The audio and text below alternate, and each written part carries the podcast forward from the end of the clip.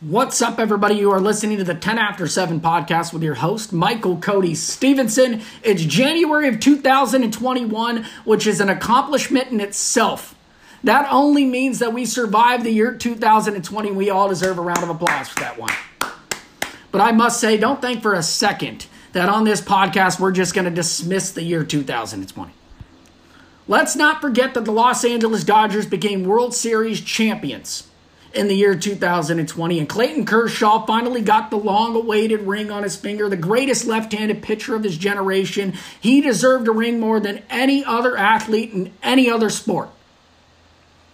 And then the Los Angeles Lakers went into the Orlando bubble and won a 17th franchise championship, led by LeBron James and Anthony Davis. So Los Angeles rose to the top of the top of the sports world. Title town, baby. And you know what happened in 2020? The mighty have fallen. Tom Brady finally had enough. He said, I'm out. I'm done with the New England Patriots. I've won my six Super Bowls. I'm taking my talents to Tampa because I just think that this New England Patriots organization's headed in the wrong direction. And you still heard Boston fans chirp. They still had the audacity to chirp after losing the greatest quarterback of all time. They said, We got the greatest coach of all time. We sang Cam Newton. We're still going to make the playoffs. And you know what happened? That New England Patriots team was a sub 500 team and missed out on the playoffs for the first time since 2007. And we ain't hearing shit out of those Boston accents now. And that wasn't even the worst thing to happen in the year 2020 for Boston fans. Remember in the early days of 2020 when the Boston Red Sox were cheap? and decided we're going to trade away our superstar right fielder and Mookie Betts to the Los Angeles Dodgers because we simply don't want to pay him. We don't have the money. But on this podcast, we're forever thankful for the Boston Red Sox organization for that one. So, as Los Angeles is on top of the sports world, the Boston, Massachusetts sports scene is in the shitter, and it looks to be that way for the next decade plus. And that right there deserves a round of applause. No, we will not forget the year 2020 on this podcast. Let's get started. This is episode number 48 of the 10 After 7 podcast. And I'm not going to lie, I usually could think of the greatest number 48 that pops in my head, but not this time. I had to pull up an article by Bleacher Report that goes through every number in sports history and says who's the greatest to wear it. And how dare I not think of this when the number 48 popped in my head? I'm ashamed. The greatest number 48 in sports history, the number 48 car, Jimmie Johnson. And that's the only NASCAR reference you're going to get on this podcast for the rest of the year. Let's get that out of the way. This week, we're here to talk about one of the best sports weekends of the year NFL Wild Card Weekend.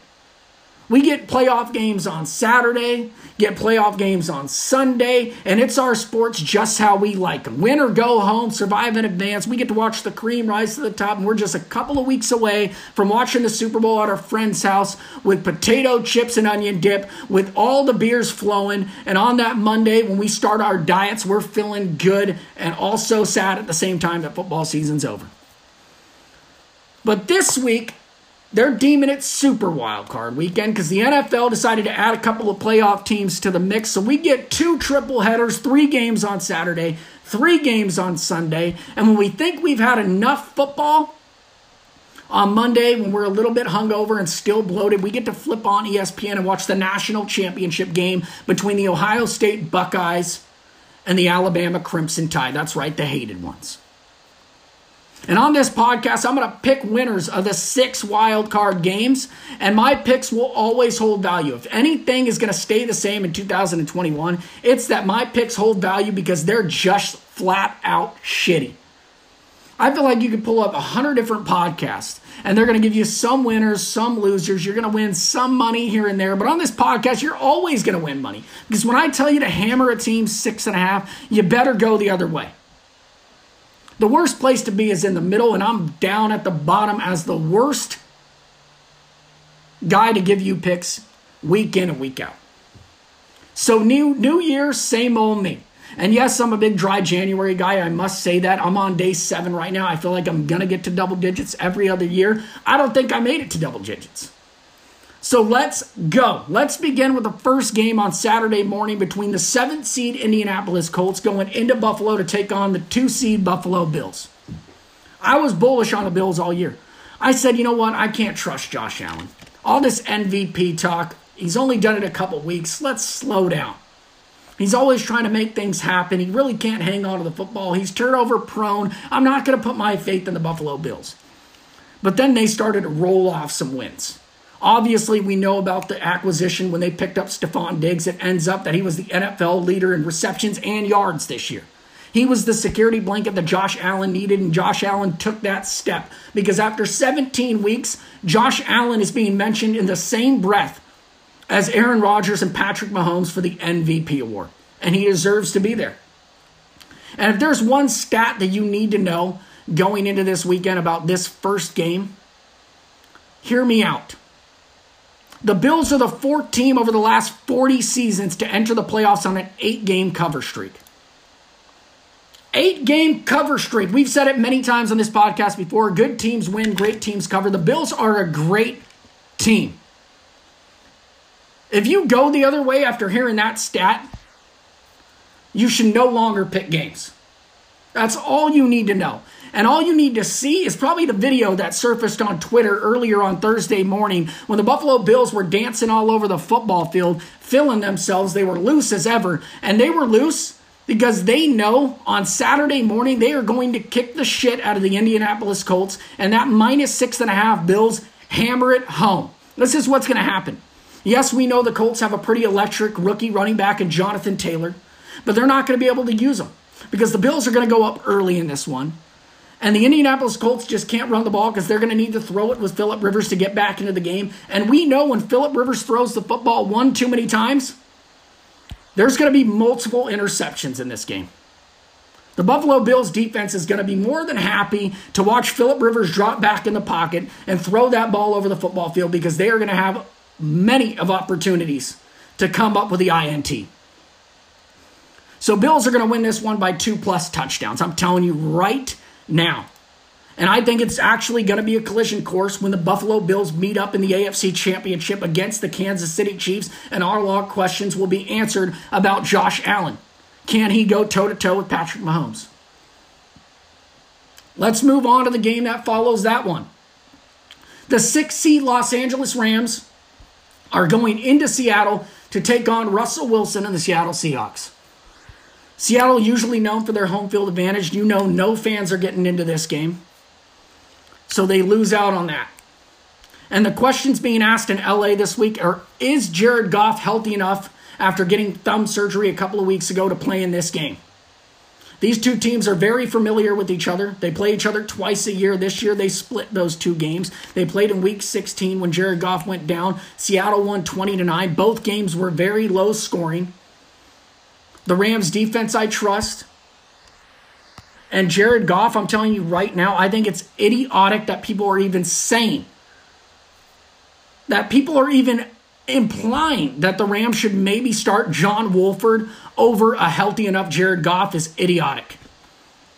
I posted a picture on the 10 after 7 Instagram account two weeks ago when John Wolford came in because he had, or this last week, when he had to come in to win that game against the Cardinals, he got it done.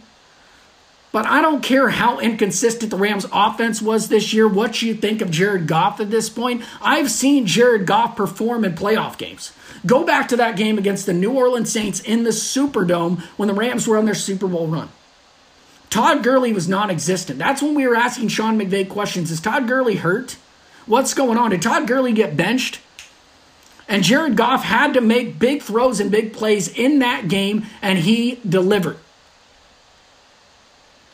So there is no question of whether or not you should start Wolford over Jared Goff in this one. If Jared Goff's healthy enough, I don't even care if he's not healthy enough. If Jared Goff can suit up and at least throw the football 10 yards, Put him in the game, let him play. You're also getting Cooper Kupp off the COVID list. You still have Aaron Donald uh, in the middle of that defense. You still have Jalen Ramsey on the outside. If you want to t- talk about the matchup between him and DK Metcalf, over the two matchups, he held him to eight catches, 87 yards. This will be a low scoring affair. It's going to come down to the fourth quarter. And Jared Goff will have to make a couple of plays in this one. And if he can't, then he can't. But I know for damn sure that John Wolford wouldn't be able to win a playoff game because he's never been there before. And the Seahawks are a good team. Obviously, quarterback options, if you want to talk about the two, Russell Wilson, you're going to you're putting the money where Russell Wilson is. And the Seahawks defense, we couldn't even have said this at all. They were one of the historically worst defenses at the beginning of the year, but they've averaged only 16 points per game allowed over the last eight contests. That's not a small sample size. Jamal Adams, one of the most electric defensive players that I love to watch week in and week out, sideline to sideline, he's making plays. Something happened. That defense flipped a switch. And right now, my Super Bowl future pick, when I picked at the beginning of the year, was Seahawks Chiefs. It's looking pretty right now. The Seahawks are favored by three and a half points. I'm absolutely taking them in this game because I don't trust the Rams' offense. And the Seahawks defense, right there, you heard it 16 points per game allowed in the last eight contests. That's enough for to say they have Russell Wilson and a good defense. They're going to win this game. Minus three and a half Seahawks, hammer it. And the nightcap on Saturday, Tom Brady. Listen, man, I'm not a conspiracy theorist. And of course, they didn't have this matchup mapped out at the beginning of the year when Tom Brady, of course, got gift wrapped, the NFC East champion, to go into their house in the first week because Tampa Bay, as an eight point favorite, as the fifth seed, gets to go play the Washington football team in Washington as their first playoff matchup Saturday night. And you know what? Tampa is favored by eight points. And Washington did say Ron Rivera actually came out this week, and there's nothing I hate more in, than anything in sports when a coach says he's going to rotate quarterbacks. You're going to rotate quarterbacks at the NFL level. You're going to go Heinicke and Alex Smith. I know Alex Smith's hobbled. But man, rotating quarterbacks at this level, uh uh-uh, uh they don't have skill position players anywhere. Tampa Bay's favored by eight, but I am going to take the Washington football team plus eight points because they have a front four that can put pressure on Tom Brady. And the one way that Tom Brady has been flustered throughout his career is when he gets pressure put on. And Montez Sweat and Chase Young, they're hungry and they can rush for and they can put pressure on teams. If there's one bright spot to even take away from Washington's football team, it's their front four. So I'm taking Washington plus eight. Yes, I don't feel great about it because rotating quarterbacks, like I said, is probably the dumbest thing you could do. But I'm putting my faith in the defensive end, Chase Young, who looks like he's headed straight to the Hall, which I said on draft day. If anyone's going to the Hall of Fame from this draft, it's Chase Young. And I don't care if it's one year, he looks phenomenal. So give me the Redskins plus eight. That's Saturday's game. Triple header Saturday. There you have it. Take the Bills minus six and a half. Take the Seahawks minus three and a half. And take the Washington football team plus eight because we don't like Tom Brady. And we're definitely not rooting for Tom Brady on this podcast. Never will, never have, not happening. Let's move to Sunday. The seventh seed Chicago Bears will go into the Superdome to take on the Saints. And the big question in this one will Alvin Kamara play? We know he's one of the most versatile players in all of football. He could do many things. He scored six touchdowns on Christmas. I think he won a lot of people fantasy games, fantasy leagues. I know he beat Ethan Searles pretty badly. I mean, when you wake up on Christmas morning and see that Alvin Kamara scored six touchdowns and your fantasy football season's over, that's a tough pill to swallow.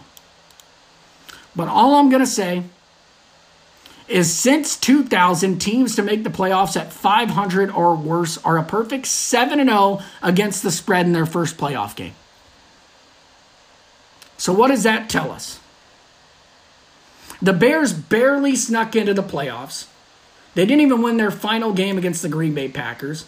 They finally benched Nick Foles at some point during this season and went back to Mitch Trubisky. Mitch Trubisky looked good, but I don't think the Bears, Bears really played anyone that great. I, I don't I don't want to tell you right now. I don't want to tell you that the career of Drew Brees is going to end with a playoff loss to the Chicago Bears. I don't want to do it. The Saints are favored by 10 in this one. The Saints are 0 3 against the spread in the postseason over the last two years. And that's when I brought up that last stat. Since 2000, let me say it again teams to make the playoffs at 500 or worse are a perfect 7 and 0 against the spread in their first playoff game. That's why we are taking the Bears, the 500 Bears. We are going to ride them 10 points in the Superdome against Drew Brees and the Saints. I don't think Drew Brees' career is ending this week, but I also will say I don't think it's ending with a Super Bowl win at the end of the day. Alvin Kamara plays, that's great. If he doesn't play, I still think the Saints win, but they sure as hell are not covering 10 points because it just doesn't go in their favor. 500 or worse, 7 and 0. First playoff game. So give me the Bears plus 10. And then here we go. There's a lot. This is probably the biggest news coming out this week. The Browns going into Pittsburgh on Sunday night. We all know that COVID has hit hard. They've hit teams hard this year. But the Browns probably got it at the worst possible time. They'll be without their head coach, Kevin Stefanski, probably the front runner for coach of the year. They're going to be without him on Sunday night, and Baker Mayfield and that offense is going to have to figure it out with Alex Van Pelt, offensive coordinator, calling the plays. I think, I don't know the importance. I, obviously, I'm not indoors to see what goes on I know if you lose your play caller, it's gonna be a tough sledding going forward. But I don't think I don't think the Browns offense is that complicated. I think that Alex Van Pelt probably knows the ingredients because we know the ingredients what makes the Browns successful. Running the football is the number one thing. So if you're Kevin Stefanski, I'm sure Alex Van Pelt knows. Let's get the ball to Chubb. Let's get the ball to Kareem Hunt. Let's have a lot of third and shorts. Let's have a lot of second and passing downs. The Browns right now are three point dogs, and or six point dogs in this one. Obviously, this is another divisional matchup. Teams very familiar with each other. And losing your offensive coordinator might be tough. A lot of us soured on the Pittsburgh Steelers, obviously, because they went 1 and 4 to end the season after starting 11 and 0. And Big Ben, will this be his last year? Can he go out on top? Who would you rather see go out on top? This is actually just a sports question to the people listening. Who would you rather see want to go off into the sunset as a Super Bowl champion? Drew Brees or Big Ben Roethlisberger? I feel like there's not many Big Ben, Big Ben fans out there at all, if any. I know he's got two Super Bowls. Drew's got one. But if I were to say if I want anyone to go out on top, it's probably Drew Brees because the Steelers have also an annoying fan base. And they're six point favorites now. Listen, they have Mike Tomlin, the most successful coach probably in the NFL outside of Bill Belichick. And with the Browns losing their offensive or offensive play caller, and we're all rooting for the Browns. I'm sure we are all rooting for the Browns in this one. But I think Mike Tomlin is going to turn a corner with this football team. And I think you have to take the Pittsburgh Steelers minus six. I think it's going to be a defensive battle. Obviously, TJ Watt led the NFL in sacks this year with 15. The Browns have Myles Garrett on the other side, going to put pressure on Big Ben. But the skill level that the Pittsburgh Steelers have, I think you have to take them in this game. Obviously, they weren't a good football team at the end of the year, but Mike Tomlin and the Pittsburgh Steelers don't like the Browns. They played them in week 17. Most of their starters sat. They're healthier. The Browns had to have their guys go forward in that game. Give me the Pittsburgh Steelers minus six. And that's the nightcap. I actually skipped the first game Sunday. That'll be the Ravens versus the Titans. The Titans have had their number recently. You could go back to the last wild card matchup last year. They made Lamar Jackson look very suspect, and he was the, the MVP of the league. Derrick Henry, you get him going downhill, you're screwed. But the Ravens have looked good lately. And you know what the big thing about the Ravens? The Ravens really haven't been talked about enough. And I think that was a good spot to be because at the beginning of the year, a lot of people had them as favorites. A lot of people weren't pretty, they weren't going to ride that too long because they looked pretty suspect at the beginning of the season. But the Ravens are 5 0 straight up and against the spread. since Lamar Jackson recovered from COVID 19. They've rushed for 1,337 yards in that time, which is the most of any five game span in the Super Bowl era. Tennessee upset Baltimore 28 12 as a 10 point road underdog last year. I mean, I remember where I was watching that game. The Ravens just couldn't get anything going. The only difference is Tennessee probably has the worst defense in football. And the Ravens are hot. And Lamar Jackson has Hollywood Brown going for him. That's been a hot duo late. They got a rookie running back in J.K. Dobbins. And they also have Mark Ingram. I think the Ravens are going to be able to run the football against this defense. The Ravens are favored by three and a half, and I'm not going to take it. All that being said, I'm not going to take it. Because I think Derrick Henry. I think if the Titans limit the possessions that the Ravens are able to have, they're going to be able to run the football, control the clock. This is going to be a Titans game. And I think the Titans cover that spread and win this game. They're going to be a road dog win. They actually they're actually not on the road. I screwed that one up. They're the fourth seed against the fifth seed Ravens. Titans at home. They won the division. That's right. Give me Derrick Henry and the Titans. They won the last two against the Ravens. The Ravens are hot, but I'm just not going. I cannot take the Ravens against the Titans. So there you have it. All six games. Let me go through them one more time for you. The first game on Saturday morning, you take the Bills minus six and a half over the Colts. And then on Saturday afternoon, you look at your screen, you see Russell Wilson, and you say, I'm taking the Seahawks minus three and a half in this one. And then on Saturday night, you do see Tom Brady on your screen, but you look at Chase Young and go, you know what? That guy's a he's a behemoth. It's an eight point spread. I'm taking the Washington football team, the NFC East, because as crazy as last year was, Washington football team is going to be able to cover this spread on Saturday night. And then when we get to Sunday morning, you take Derrick Henry and the Titans at plus three and a half. And then Saturday afternoon, you look at Drew Brees and the uh, Saints. And either if Alvin Kamara is playing or not, you say, you know what, we're taking the Bears plus 10. And then on Sunday night, when we're all footballed out, you get Browns Steelers, a great rivalry. You see the Browns in the playoffs for the first time, and you immediately say, we can't trust them. You just can't trust the Brownies in the playoffs. The Steelers been there. Yes, they play down to their opponent, but hammer the Steelers minus six, and that's how you win money. If you want to fade me, go ahead and do it. But maybe 2020 is something new for me. Maybe I actually become the guy that you don't fade and you absolutely hammer his picks. And let's talk a little bit about the national champion. Who do we root for in this one? We, they are the hated ones. And they're the hated ones because probably I'm a bitter Southern California fan. USC's been in the gutter for what seems like 20 years now. And as USC went in the gutter, Alabama took control. They've been on top of the college football world. They pump out first round picks at a highest rate than we've ever seen. They got the Heisman winner, DeVonta Smith. They got a quarterback named Mac Jones and they just win too damn much. Nick Saban seems grumpy all the time. We just don't like Alabama, and we simply just don't like the SEC. We think that football out here on the West Coast delivers the best athletes and is the best brand of football. We're probably going to take that to our grave. It's probably not a smart thing to do because we know the SEC breeds and lives football, but that's just the case. And then we don't like Ohio State because we think they're probably the most annoying fan base in college. I compare Ohio State to the Dallas Cowboys of college football. I think they're overhyped every single year.